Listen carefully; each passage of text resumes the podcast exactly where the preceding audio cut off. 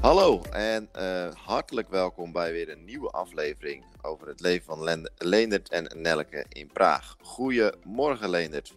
Goedemorgen Daan. Hoe is het? Ja, heerlijk. Ik kom net uh, uit het park, heb een bakje koffie gedaan met een vriend. En uh, de zon schijnt uh, na een hele lange winter. En ja, we mogen weer mensen ontmoeten hier. Dat is zo'n feest. Ja, dat geloof ik. Ja, eindelijk schijnt de zon in Nederland ook trouwens. Dat heeft ook even geduurd. Dus uh, je ziet in Nederland gelukkig ook dat het uh, de goede kant op gaat qua weer en ook qua cijfers. Want qua coronacijfers gaat het bij jullie gelukkig ook erg goed, toch? Ja, het, het gaat echt heel goed. Uh, we zijn ietsje eerder uit de laatste golf gekomen naar Nederland, is mijn indruk. En um, ja, dus, dus het aantal nieuwe zieken per dag is, uh, is echt heel erg laag op dit moment. En dat, dat geeft gewoon ontspanning. Uh, je voelt je minder uh, angstig als je in de tram stapt of als je mensen ontmoet of als ze te dicht bij je komen in de supermarkt. Ja. Nou, mooi. En want het vaccineren, is, is dat de voornaamste reden of, of gaat het helemaal nog niet zo hard? Of? Nee, er wordt goed gevaccineerd hier nu. Iedereen vanaf 16 kan nu prikken krijgen. Uh, dus dat, is, uh, uh, dat loopt. Er is wel een afname in de interesse, nu het qua corona eigenlijk heel goed gaat. Um, en veel Tsjechen vieren gewoon vakantie in Tsjechië. Dus die hebben ook niet zo'n, voelen misschien ook wel niet zo'n noodzaak om de prikken te halen. Ah, ja. Ja, ja. ja Oké. Okay. Ja. En staan jullie al op de planning? Voor prikken? Ja, of... Ja. Nee, wij, zijn, wij, zijn, uh, wij vallen in de categorie onverzekerde buitenlanders. uh, en daar is nog niks voor geregeld. Die komen vast als laatste, ja. Ja, ja voor, voordat mensen zich nu zorgen gaan maken. We hebben natuurlijk wel een verzekering. Uh, maar dat is vanuit Nederland geregeld. Dus met, met je verzekeringsnummer kun je hier niks in de digitale systemen. Nee, oké. Okay. Nou ja, dat, dat is vervelend. Maar um, ja, jullie zijn gelukkig nog gezond. Absoluut, ja. Nou, dat is fijn om te horen. En uh, het verlof, dat zit natuurlijk in het verschiet. 25 juni, uh, gaat dat uh, gewoon door? Ja, wat, wat ons betreft uh, gaat dat gewoon door. Um, maar het is wel een beetje de vraag nog steeds hoe het eruit gaat zien. onze eerste kerkdienst staat gepland op 27 juni. Maar vooralsnog zullen we eerst vijf dagen in quarantaine moeten. Oh ja, ja, ja. dus het wordt een kerkdienst vanuit je woonkamer. Ja, we zullen, we zullen zien uh, wat de regels uh, eind juni in Nederland zijn. Ja, nou goed, uh, laten we het daar straks nog even over hebben. Um, ja, wij, wij hebben deze podcast natuurlijk ook voornamelijk opgezet om de, de gelegenheid te geven voor de luisteraars uit de Joriskerk, maar ook uit de andere aangesloten kerken en ook gewoon voor iedereen die geïnteresseerd is, om vragen te kunnen stellen aan jou, aan jullie, aan ons. Ja. En uh, nou, uit de vorige podcast is een vraag gekomen. En dat is wel ontzettend leuk. Een brief. Ja, een brief zelfs eigenlijk. Hè? Ja, en uh, nou, dus uh, gaat uit, een luisteraar uh, uit de Joriskerk. En ehm, ja, die geeft eigenlijk aan ehm, dat ze pas in de wijkkring, naar aanleiding van een focusdienst, hadden ze het over het missionair zijn. Nou, dat sluit mm -hmm. natuurlijk ook volledig aan met wat jullie doen. En meerdere keren werd genoemd dat je vooral moet getuigen met je daden en desnoods met woorden. Woorden geven snelle verwijdering, terwijl onze benadering en opstelling naar anderen uitnodigend zou kunnen werken voor vragen. Iets wat deze persoon ook zo lang heeft gevonden. En toch vroeg ze zich af of na aanloop, uh, of de afloop, na afloop van het gesprek, of het nou wel bijbels is. Mm-hmm. Vooral als ik kijk naar Jezus' leven op aarde, voel ik me soms wat ongemakkelijk onder deze stelling. Daarbij komt het dat het goed doen op zich niet voorbehouden is aan een christen. Ik bedoel, dat, dat kan iedereen natuurlijk. Ja. En uh, zij hoorden jou ook zeggen, Leendert, dat jullie in de triades vooral je leven proberen te spiegelen aan dat van Jezus. Ja. En daarin hoorde ik je noemen dat woorden en daden hand in hand moeten gaan. Iets wat inderdaad veel terug is te lezen en terug is te vinden in de Bijbel. Ja. En uh, ja, dat, dat riep gewoon een aantal vragen bij haar op. Ik denk hele treffende vragen, hele toepassende vragen. Um, mm -hmm. En ja, dat wilde ik ook gewoon eens met je bespreken. Ja. Ehm, dus, dus ja, dat, dat, dat uh, wat mensen zeggen, hè, dat je vooral moet getuigen met je daden en desnoods met, met woorden. Waarom zeggen mensen dat eigenlijk? Ja, weet je, dat, dat vraag ik me dus ook vaak af. want want um, uh, het, het, het, lijkt er soms een beetje op alsof zo'n uitspraak een excuus wordt om, om niet te hoeven spreken.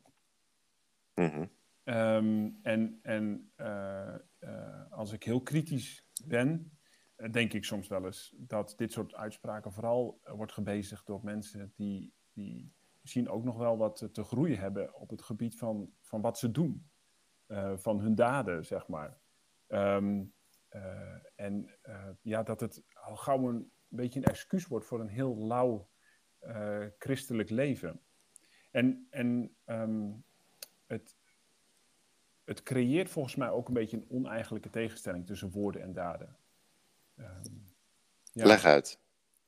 Nou, weet je, ze zeggen dat deze, dat deze uitspraak, uh, die zou van Franciscus van Assisi komen. Hè? Dat mm -hmm. je uh, getuigen met, moet met je daden en desnoods met woorden. Maar weet je, zeer waarschijnlijk is het helemaal geen uitspraak van Franciscus van Assisi. En ik, ik, durf zelfs te betwijfelen of het, of het wel een bijbelse gedachte is. Um, dus misschien moeten we straks ook even spreken over, over de goede kanten van, van deze stelling. Maar laten we hem eerst even onder kritiek stellen. Um, ja. Ja, volgens mij heeft Franciscus wel dingen gezegd over spreken en, en uh, handelen of doen. Um, maar, maar nooit op zo'n contrasterende, uh, contrasterende manier. Ik vond, uh, ik vond ergens een uitspraak van Franciscus, waarin hij zei: Het heeft geen zin om ergens heen te wandelen, om te preken, tenzij ons wandelen de prediking is. En um, toen dacht ik: Ja, dat, dat, dat schuurt wel aan de stelling die wij kennen, of aan de mhm. uitspraak die wij dan zo goed kennen. want het. Ehm, ehm, nou, het, het, brengt wel het, het, preken, het spreken heel nadrukkelijk naar voren. En, en dat het misschien ook zinloos kan zijn. Uh, en het lijkt er te constateren met, met wandelen of handelen. En um, toen dacht ik aan, uh, aan die passage in Romeinen 10, waar Paulus heel nadrukkelijk spreekt over het preken. hij zegt dan, en hoe zullen zij in hem geloven van wie zij niet gehoord hebben? En hoe zullen zij horen zonder dat iemand die predikt. Dus als niemand over Jezus vertelt, hoe kunnen mensen dan in hem gaan geloven? En dan vervolgt hij, één vers later, hoe lieflijk zijn de voeten van hen die vrede verkondigen, van hen die het goede verkondigen. He, dus dan zegt hij eigenlijk ook, moet je het evangelie verkondigen, de vrede brengen, de vrede verkondigen, met je voeten. Uh, nou ja, bij voeten denk ik al heel snel aan wandelen. Uh, en, en volgens mij proberen Paulus en Franciscus allebei te zeggen dat je, je levenshouding, uh, dat wat je doet, congruent moet zijn met wat je zegt. Ja. Um, maar, maar niet als een tegenstelling, maar iets wat helemaal bij elkaar hoort. Ja, het vult elkaar echt aan, als het ware. Ja, en Paulus zegt ergens anders in, in Colossense, alles wat u doet met woorden of met daden, doe dat alles in de naam van de Heer Jezus. En dus alles wat je doet met woorden en alles wat je doet met daden. En, en dus eigenlijk zegt hij, woorden zijn dingen die je doet en daden zijn dingen die je doet. Alleen het ene doe je met je handen en het andere doe je met je mond. Ja. Maar het is allebei een, een actie. Uh, een, uh, een, het komt voort uit een houding en, en het is iets waar, waarbij je zelf iets doet. Ja, ja. ja. En, en, uh, want je begon eigenlijk ehm, uh, je, het beantwoorden van de vraag met. Eh, het kan soms wel eens gebruikt worden als een excuus. Um, probeer, eh, of bedoel je daar ook mee dat het getuigen in daden ook makkelijker kan zijn, of makkelijker kan voelen dan het getuigen echt in woorden? Voel jij dat ook zo? Um, ja, het kan makkelijker zijn. Um, dat, dat voel ik ook wel eens zo. Uh, we zijn hier bijvoorbeeld actief met, met het eten uitdelen aan daklozen. En dan uh, heb je vaak heel lang het gevoel dat je uh, vooral aan het doen bent. Um, maar ons doen komt natuurlijk wel voort uit ons geloof. Het is wel onze levenshouding, onze levenswandel. En dat, dat maakt dat we dus ook op zoek zijn naar momenten om het spreken daarin te brengen. Ja, dus het een gaat echt niet zonder het ander. Wat jij eigenlijk ook al zei, van als je dan zo'n goede daad doet, dan heb je misschien ook het verlangen om te getuigen van, van Christus. Ja, want weet je, even concreet bij de daklozen te blijven. Ik geloof dat zij uiteindelijk ook Jezus nodig hebben. Uh, en, en ik hoop dat ze Jezus leren kennen. En ze leren Jezus niet kennen door alleen een lunchpakket.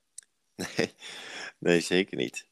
Nee. En, maar, en dat, dat vroeg, ik, vroeg, de, vroeg de persoon zich ook nog af. Is het uh, de manier van denken ook uh, terug te vinden in, in het gelovige onder de andere culturen? Dus zie jij misschien in, in Tsjechië, in Praag, dat het wel weer veel meer gericht is op woorden? Of, of uh, heb je dat nog niet uh, kunnen opmerken? Um, nou, twee dingen, denk ik, uh, heb ik geobserveerd in dat opzicht. En dat is het in de eerste plaats dat, de, uh, dat het voor christenen in Tsjechië soms moeilijk is om dingen te doen. Omdat ehm, vanuit de historie de kerk helemaal niks mocht. Waar we in Nederland allerlei christelijke instanties hebben uh, uh, die hulpverlening doen op allerlei manieren. Zo'n maatschappelijk middenveld, dat bestaat in Tsjechië eigenlijk niet. Dus de kerk en christenen zijn als, als gelovigen in de maatschappij helemaal nooit zo heel erg actief geweest. Dus dat is moeilijk om daar opnieuw een plekje te vinden voor de kerk, maar ook voor, voor christenen om dat in hun leven een plek te geven. Dus um, uh, het, is, het is voor ons niet makkelijk om, om Tsjechische gelovigen mee te krijgen in onze dakloze outreach bijvoorbeeld. Dat is gewoon echt een ver van hun bed gebeuren. Uh, aan de andere kant merk ik ook dat uh, mensen uit andere culturen, en dan bedoel ik anders dan westerse culturen, soms het geloof veel meer geïntegreerd hebben in hun dagelijks leven. Er was hier een, een, een kennis uh, kort geleden die uit Azië komt. En we stonden groenten te snijden voor het eten. En daartussendoor zegt ze gewoon even iets over Jezus. Ja, ja, ja. Vanuit, vanuit haar leven komt dat, komt dat voort. En um, dat zie ik dus uh, ook wel eens in, uh, in, in Afrikaanse culturen of, of soms zelfs in Latijns-Amerikaanse culturen. Dat het makkelijker is om het even iets van het geloof zo in de dagelijkse dingetjes te integreren. Ja, dat is prachtig. Ik zou je vertellen, een uh, paar jaar geleden woonde ik ook een avond bij van, uh, van een zendeling uit China. Ja. En wat ze eigenlijk aangaf is dat ze elke morgen in gebed ging en vroeg ook aan de Heilige Geest vooral van geef mij vandaag een persoon, geef mij vandaag een mogelijkheid om te getuigen van u, om te spreken van u.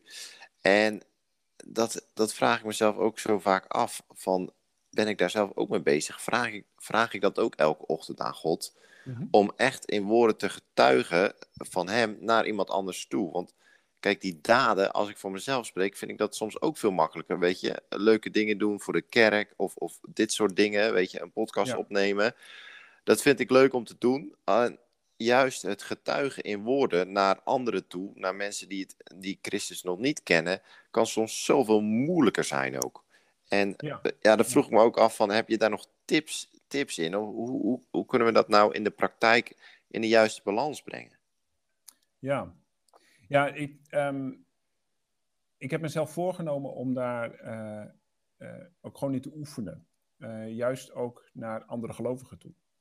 Um, ik heb bedacht dat het naar andere gelovigen toe, is, gelovigen toe is het veel makkelijker om over het geloof te spreken. Um, en als ik het met hun doe, dan doe ik het gewoon. En dan, dan krijgt het vanzelf meer een plekje in mijn eigen leven. Ja. En um, uh, naar niet-gelovigen toe uh, is het denk ik altijd wel zoeken naar een goede balans tussen woorden en daden. En um, uh, hoe moet je het goed zeggen?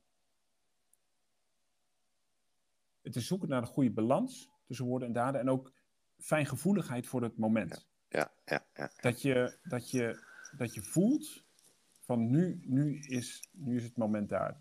Onze, onze dominee, Thomas Groelig, die zegt dan van ja, een klein beetje over het evangelie proberen te spreken op het verkeerde moment, dat werkt als een soort vaccinatie. Uh, het gevolg is dan dat mensen nooit meer over, uh, nooit meer vatbaar zijn voor het evangelie, voor het, mm. voor het woord van God. Ik heb um, uh, een tijdje opgetrokken met een jongen die wilde graag zijn Engels verbeteren. Wij waren aan elkaar gekoppeld door een, door een instituut. en nou, ik was zijn taalmaatje, dus wij spraken één keer in de week een uurtje Engels met elkaar. Hij wilde graag beter Engels leren spreken. En um, nou ja, we hebben eerst kennis gemaakt en zo wat gesprekken gehad. En op een gegeven moment kwamen we toen te spreken over een situatie in de politiek. En uh, nou, er, wa er, was iets gebeurd wat niet in de haak was. En hij was er heel erg boos over. En uh, toen dacht ik, nou, dit is een kans voor mij om, om iets te zeggen. En toen zei ik dus, nou ja, als christen geloof ik dus in het concept van vergeving. Nou, en toen sloeg hij meteen helemaal dicht. Ah, ja, ja, ja. En toen dacht ik, ja, nou, ik, ik moest een keer laten blijken waar ik sta.